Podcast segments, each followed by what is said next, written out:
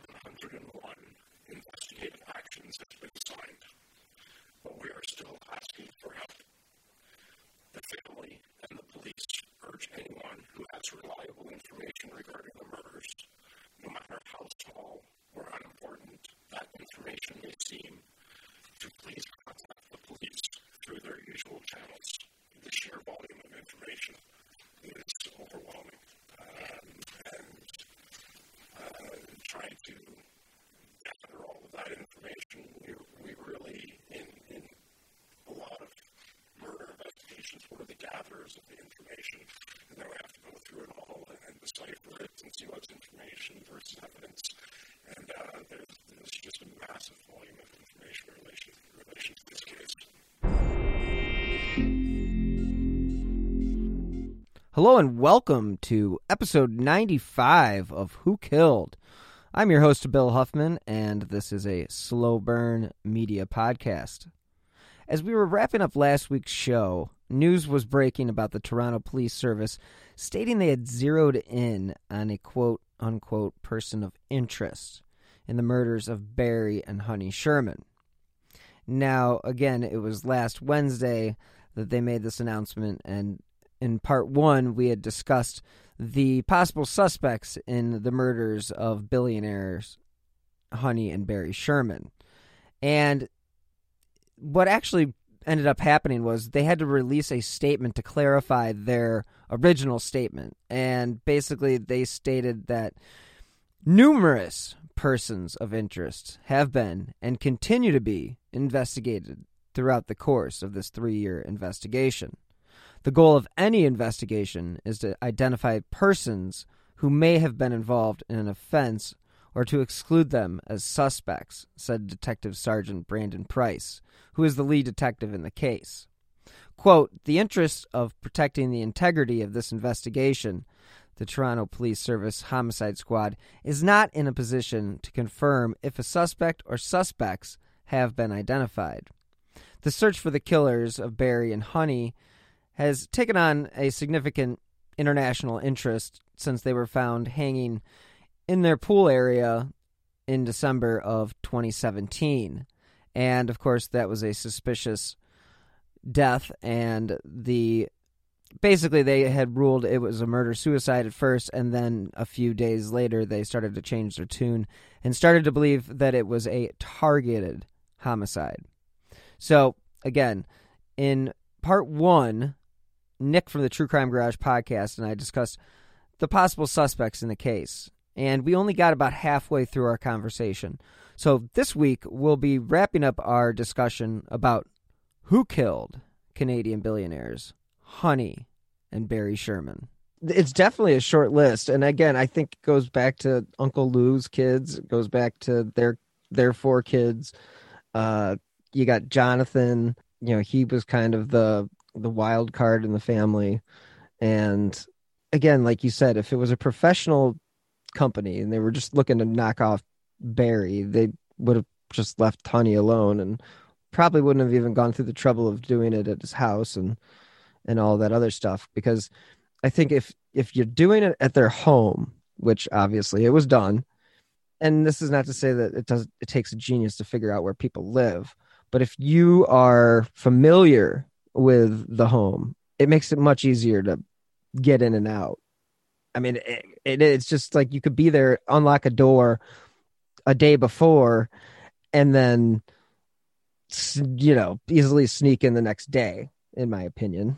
And I just feel like that's a, a real conceivable possibility.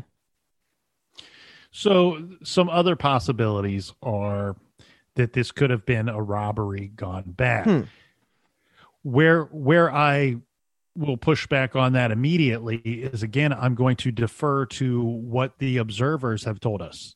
The housekeeper, the gardener, right. the realtor. None of them suspected anything was going on while they were already walking around and, and viewing things inside the home until the bodies were found. So there was nothing at the crime scene outside of that room to indicate that something crazy had happened that you need to go off into other rooms or other areas of the home to explore to find out what what caused this. Yeah, mess. there was no broken um, windows. Um, there's no glass. There's you know, it's just it it was a completely right. undisturbed crime scene.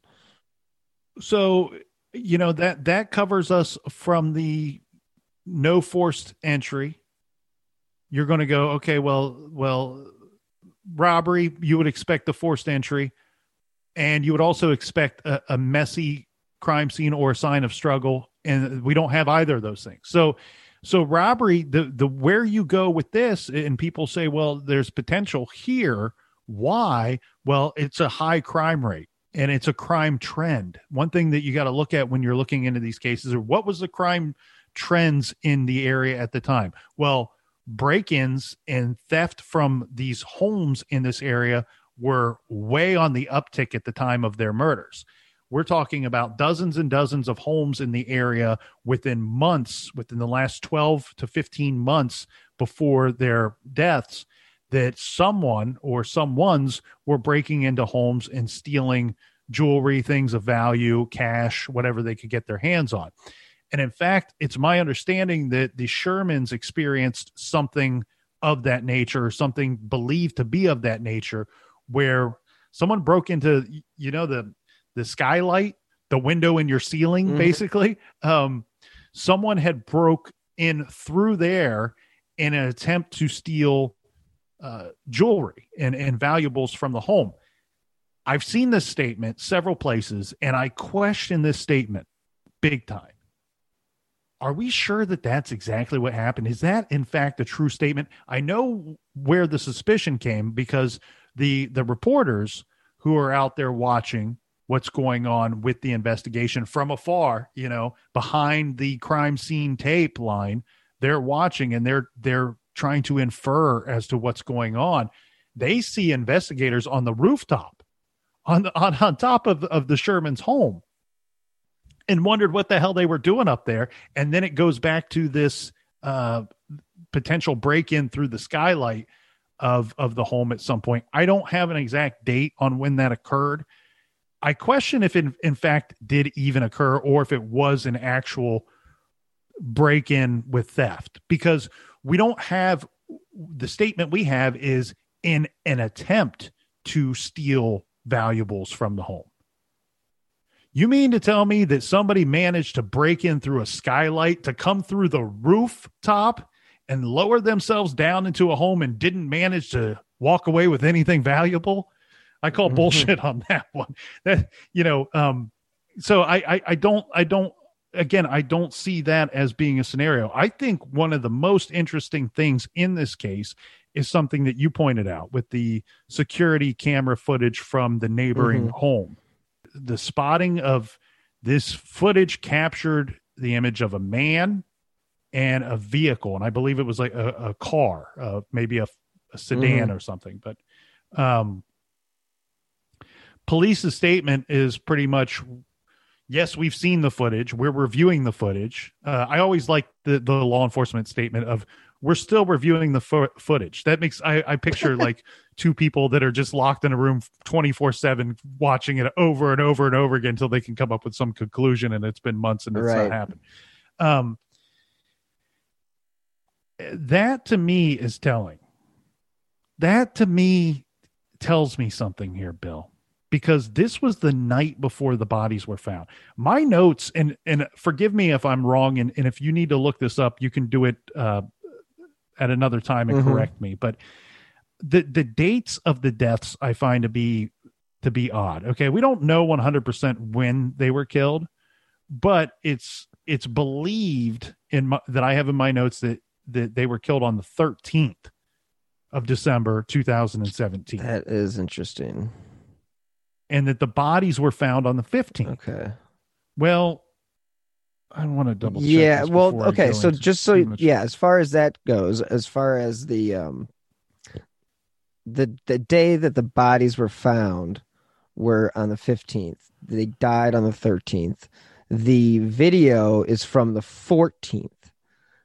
So right, so this person could have okay, go. I mean, this person could have been going in and checking were they scheduled to be was barry scheduled to be off of work for the holiday i know we're coming up on christmas the 13th excuse me the 13th would have been less than two weeks before christmas yeah. i'm i'm only pointing that out because if they were in fact killed on the 13th found on the 15th i'm certain it would have raised some flags that he was not at work on on the 14th and again on the 15th uh, he w- they were found, I think, fairly early on the fifteenth, like before before yeah, noon. I mean, it was it, it was um, a, it would have been a Wednesday that they would have been killed. And right, that's what I'm pointing out. A, a, Wednesday that they were killed, found right. on a Friday.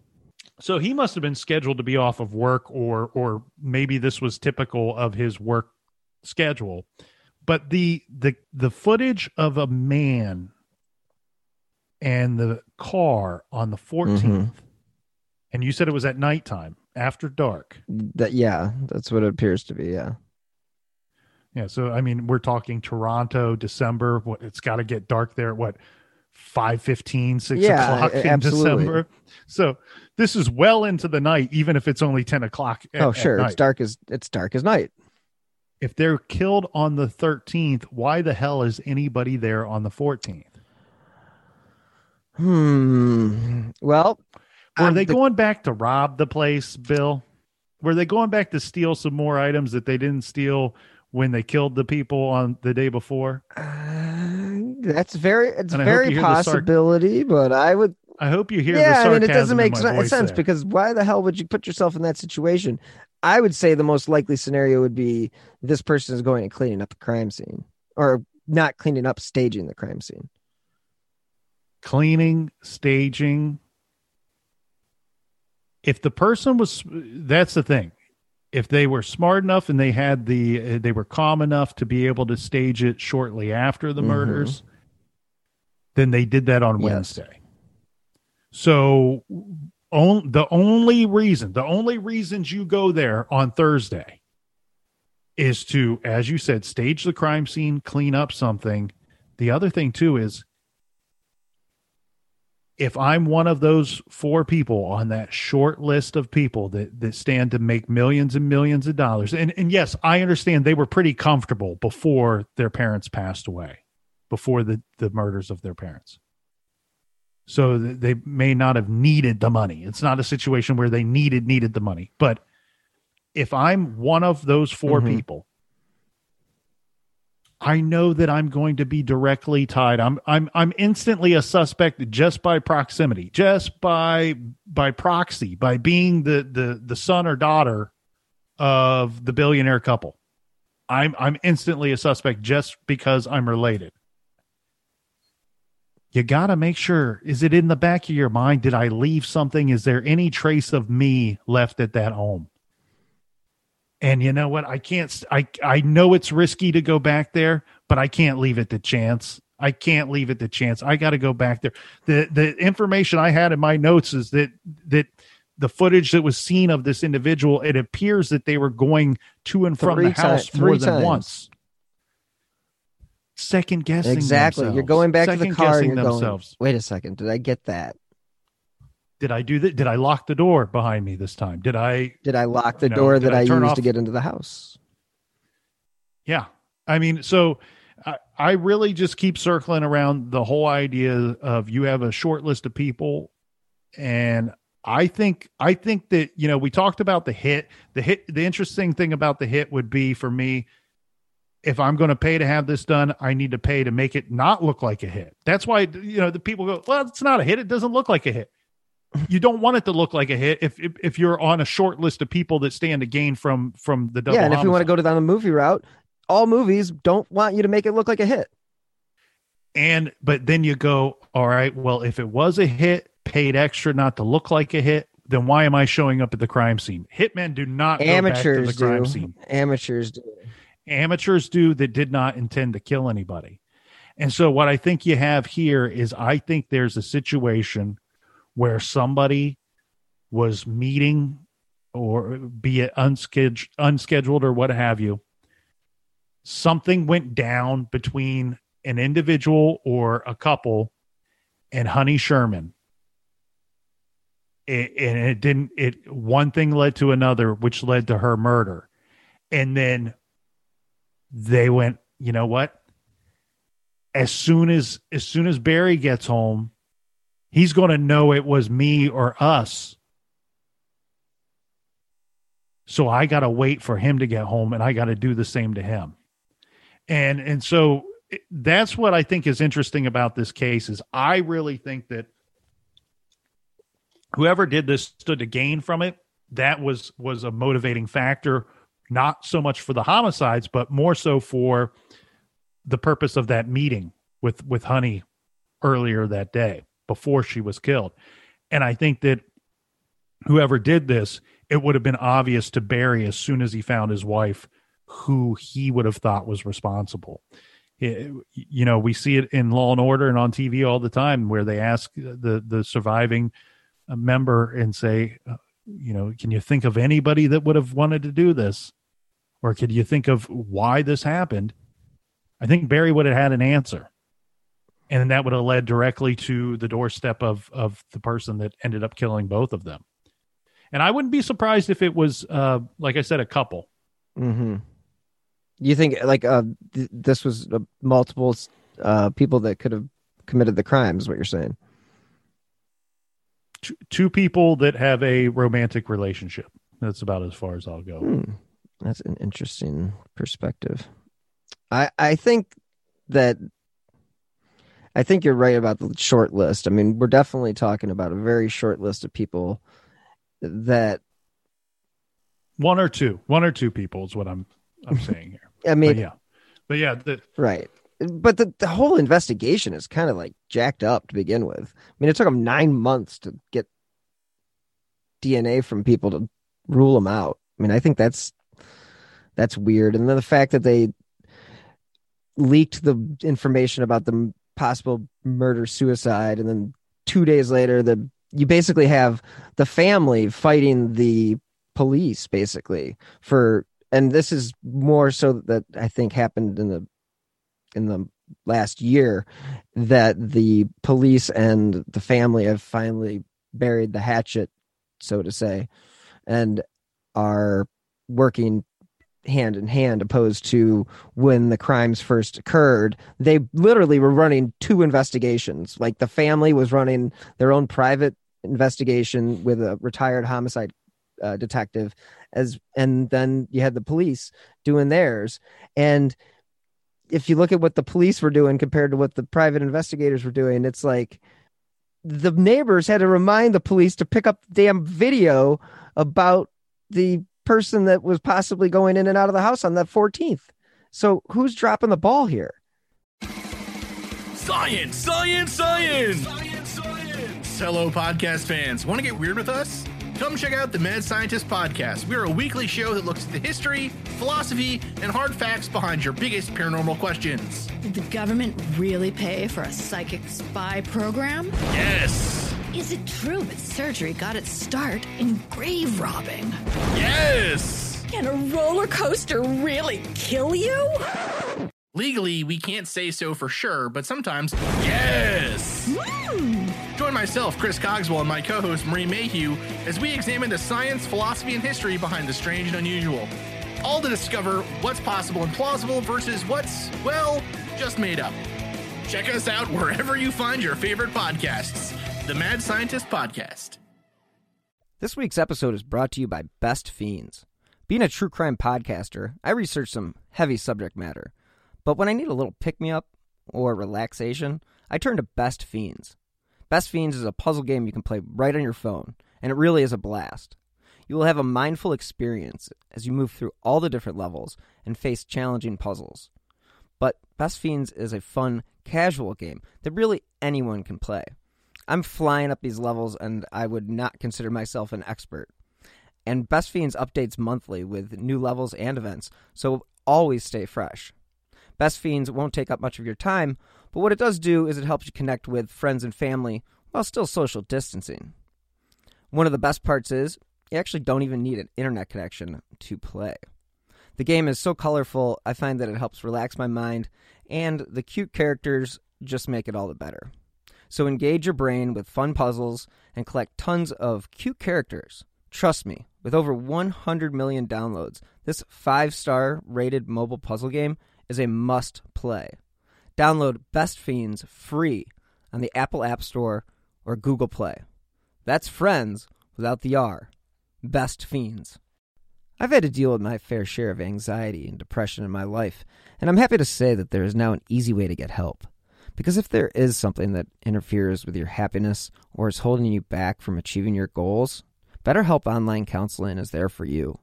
You can now connect with your professional counselor in a safe and private online environment. It's convenient because it needs to be in our hectic lives. So, go get help on your own time and at your own pace. You can schedule secure video or phone sessions, plus chat and text with your therapist. BetterHelp really is there for you. They have 3,000 U.S. licensed therapists across all 50 states. And guess what? If you aren't happy with your counselor for any reason, you can request a new one at any time. There are even apps available for your computer or smartphone. So, whether you're suffering from anxiety, depression, anger, stress, relationship issues, sleeping, trauma, family conflicts, LGBT matters, grief, or self esteem, they literally have a licensed professional counselor for you. And of course, everything you share is confidential. The best part is, it's a truly affordable option. Who Killed listeners get 10% off their first month with the discount code WHO. So why not get started today? Go to betterhelp.com slash who. All you have to do is fill out a questionnaire to help them assess your needs and get matched with a counselor you'll love. Again, for 10% off, go to betterhelp.com slash who.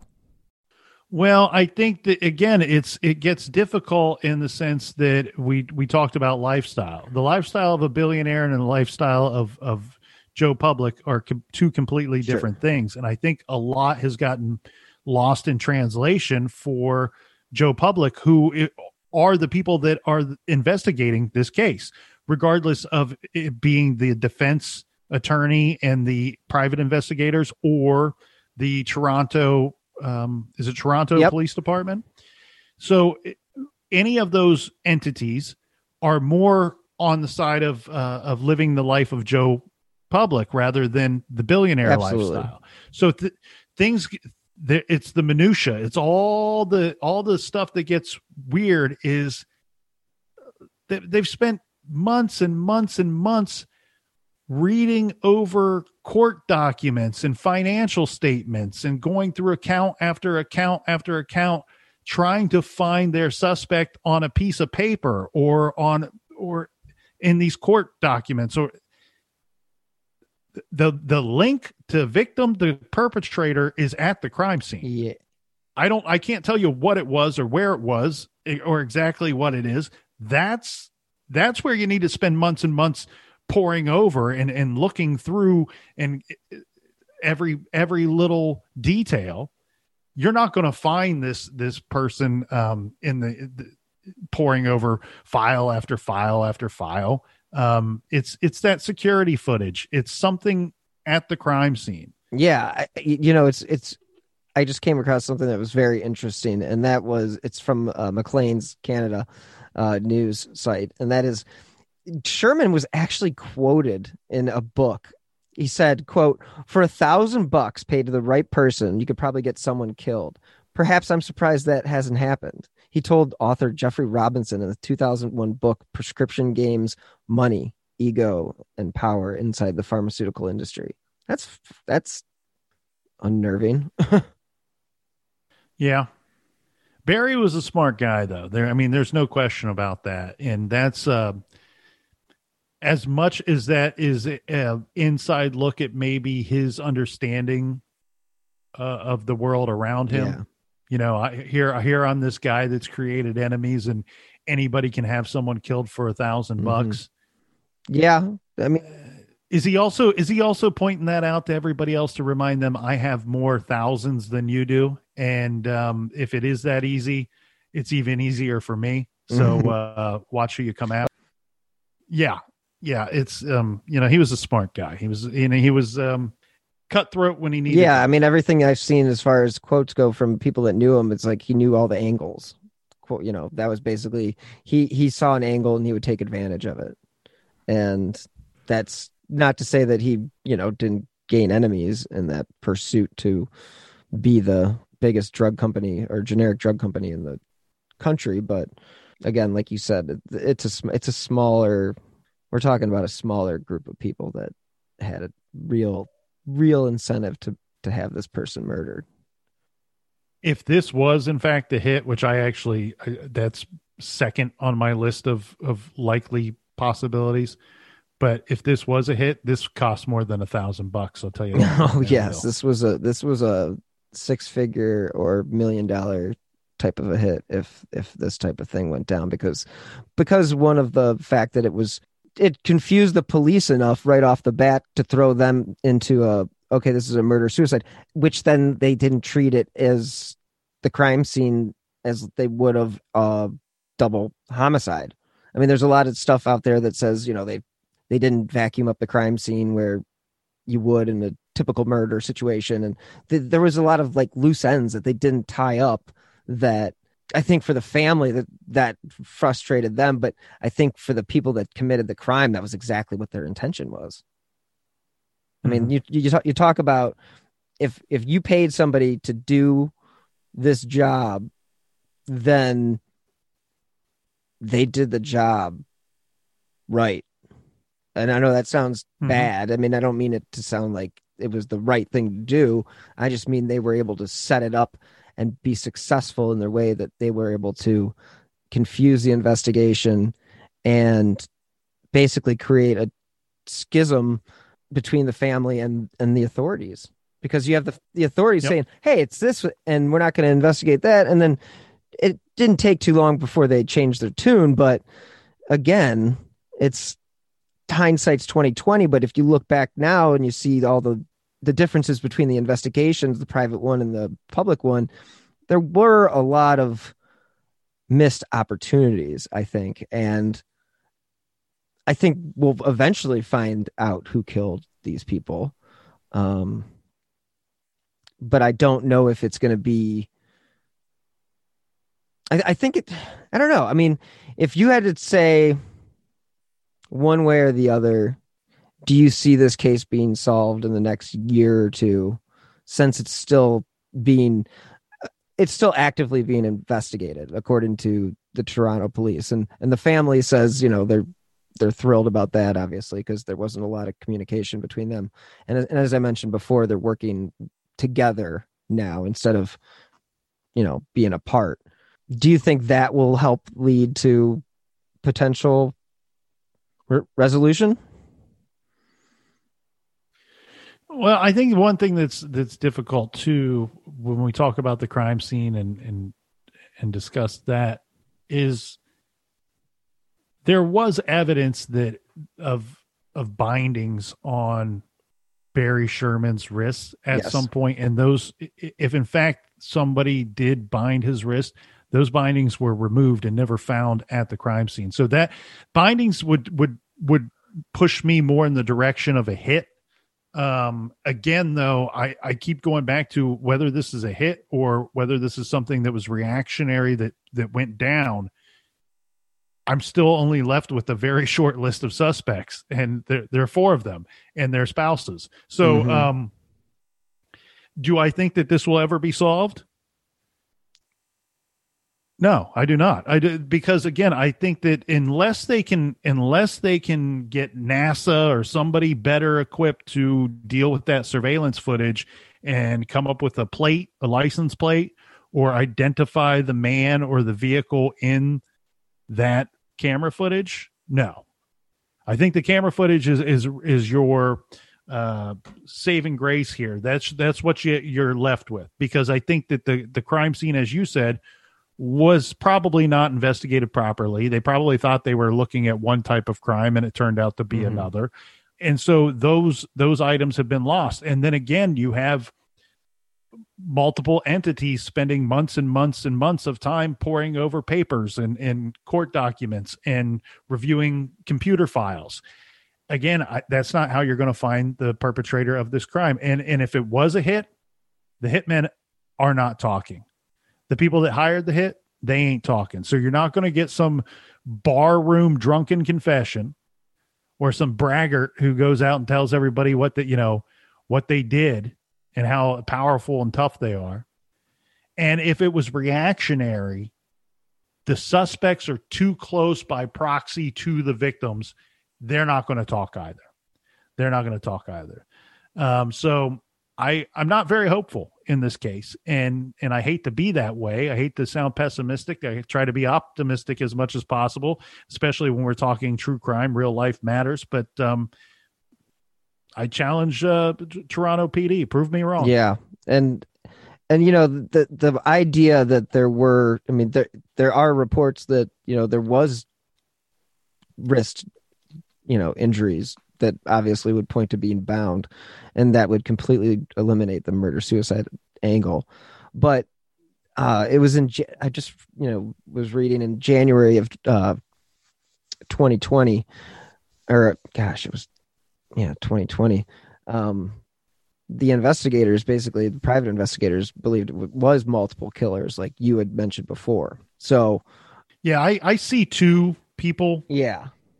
Um, eh, for for this to go down the way that I envisioned that it went down, and that works both for the reactionary murder that led that started off with one murder and then it had to become two or the hit angle. Either way i, I see two two people committing the crimes and staging the scene. And I, look toronto pd i don't i'm I, this is not me speaking badly about them i'm not i'm not that's not my that's not my angle here I've seen them do very good work on complicated cases before. I was impressed with the way that they handled the Bruce McArthur case. And so uh, th- this is a very capable agency. They've shown that in the past. And I'm hoping that they um, surpass my expectations here. Yeah, I think, you know, it's interesting. Like, you know, I, I do these uh, episodes, and like you have mentioned in previous shows, that they just automatically end up in the media just because of some other reason. But apparently, uh, m- most recently, uh, there was actually a foreign entity that uh, provides. So this is crazy. So this is just five days ago. So listen to this. So five days ago, so new t- details about the murder emerged about the day Barry and Honey Sherman were found dead in newly released court documents. The Toronto Stars obtained redacted versions. Blah blah blah blah blah blah blah. Um, it says after the realtor and the two clients enter the pool room. Da da da. We've already covered that. Um, yeah. Um, what the hell's the new information? uh, basically, it's just Okay. A long form version it's, of everything. It's a long, yeah. It's like they were fighting the. It's yeah, like they were fighting they, the courts. I guess. That's how they sell you old news. Exactly. Again. It says after the realtor and the two clients entered the pool room, they saw something odd, and then that's when they. It says it was reportedly that the gardener, who eventually got close enough to confirm the couple were dead, then several calls were made to nine one one including from the realtor telling police someone had killed her clients. So what they had released is uh, the audio footage of that phone ah, call. Oh, okay. So um, it's it's interesting that this stuff is still being bandied about, and uh, there's still people fighting just for the just for information from the authorities. And I know that's typical in an ongoing investigation. It's not like they're going to show you their full hand. We know this to be true in so many cases, but um, but yeah, I'm kind of with you. And unless somebody, unless one of these hitmen or one of these individuals who committed this crime do get drunk at a bar and start shooting off their mouth. I mean, that's kind of one way and the only way that this case really will be solved or they just find some digital you know if they're still working the case then they find some digital connection between one of the kids and a certain individual and they're able to figure out who that was who was going in and out of the house. I mean that's that's the big question. Who was that person? Mm-hmm. and right. That person absolutely was involved. Um, yes. there's no doubt yeah mind. and if the um, neighbors didn't recognize you know the car it was apparently too grainy to make an ID of the individual. So the interesting part of that too though, Bill, is that they say a man in a vehicle in a sedan. So yeah, they they clearly have not been able to identify the man or the vehicle or the or a plate on the vehicle, but apparently the footage was good enough that they could discern that it was a man and not a woman. True. Um and that it was a, a sedan. I, my notes say sedan. I, I, and not a SUV or yeah, it's just probably um, a Ford or pickup probably truck. a Ford or car. And the the thing that's disappointing from the investigation angle is with that surveillance footage, with that security camera footage. I don't know. I can't say exactly when they discovered that they had that footage and that they might have something on on a neighboring person's security camera. But it would have been it would have been very interesting if if they had that right away and they didn't start using traffic cameras and other cameras throughout the area to try to try to figure out whose vehicle that was. Yeah. Because because that becomes the other issue here is when what is the time of death? We've not been able to we've not been told what the time of death is other than it seems to be the general understanding that that they believe are working off of the idea that they were killed sometime on the 13th and obviously we know barry they both had appointments that day so we can tell you at what time it was not on the 13th but um you know if if you're able to go hey they were killed between 7 p.m. and 9 p.m. on the 13th your list of suspects is a lot shorter than saying, well, they were killed sometime uh, on the 13th or 14th, and we found them on the 15th. The window gets a lot smaller, and the, the list of suspects gets a lot smaller. Yeah, it does. It does. You know, and it's it's interesting. Like the some of the court situations that are going on at the moment, like the like the one of the trustees for the estate you know they went to the court and they said you know if we release the details because they've got all these freedom of information requests uh, from media and they're saying if we release the information about the estate these people who are the beneficiaries are going to be put in danger and the court even actually went as far as um you know to speculate that a criminal organization could have been responsible for their murder. So it's this this is kind of like um, they're throwing everything and anything at the wall to see what sticks, in my opinion, at this point. And um, if it wasn't the family members, then what do you got? Exactly. You don't have you don't have any answers. Yeah. No.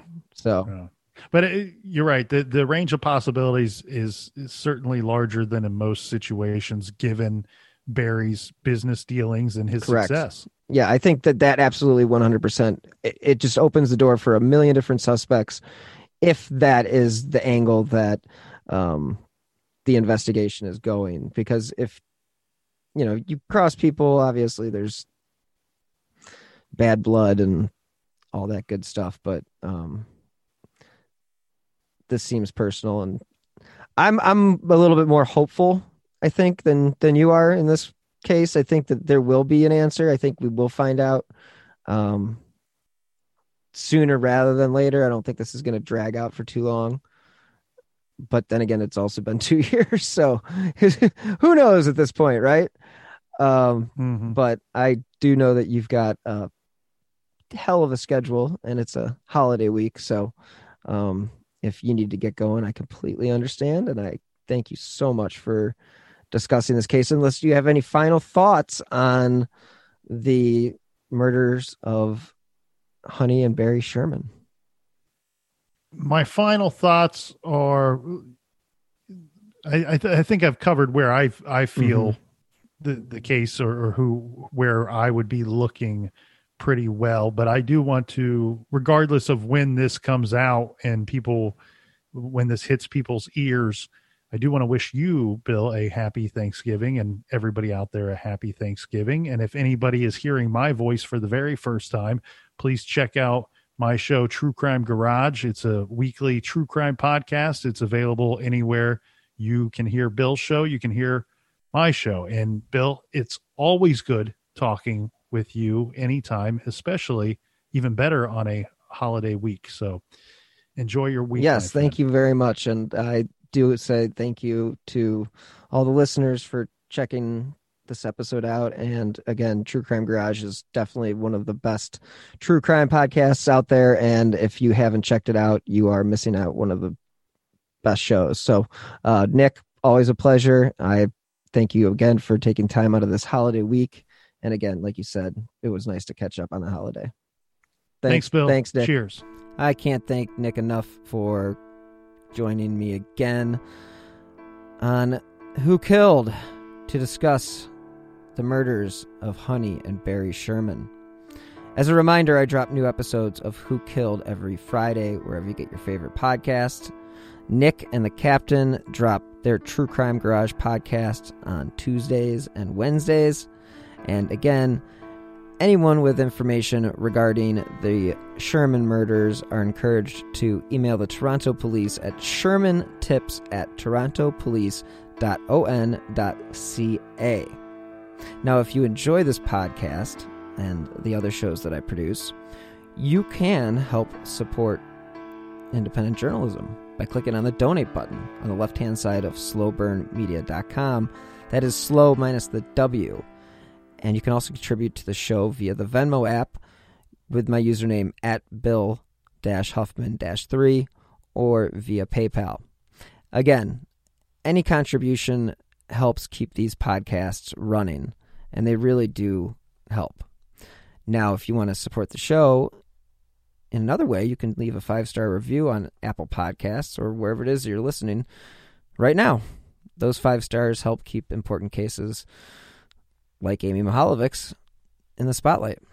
Now, if you'd like to stay up to date on the cases that I have covered, as well as the new shows I have in the pipeline, please follow me on Twitter at Bill Huffman3. Thank you so much again for listening, everyone. And until next time, please be healthy and stay safe.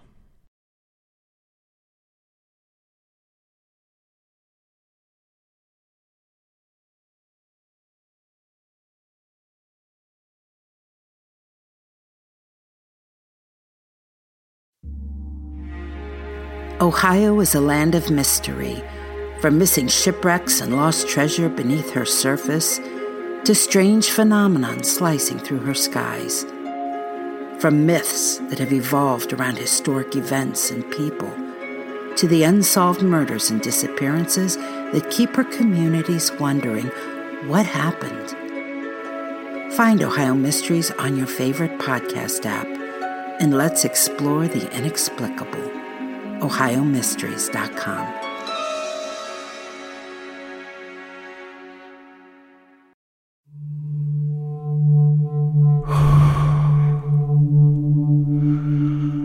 I'm an American vigilante.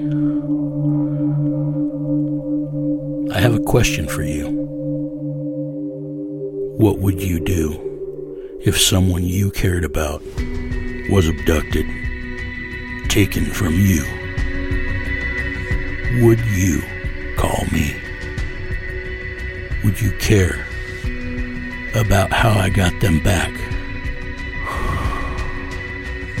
Download American Vigilante now.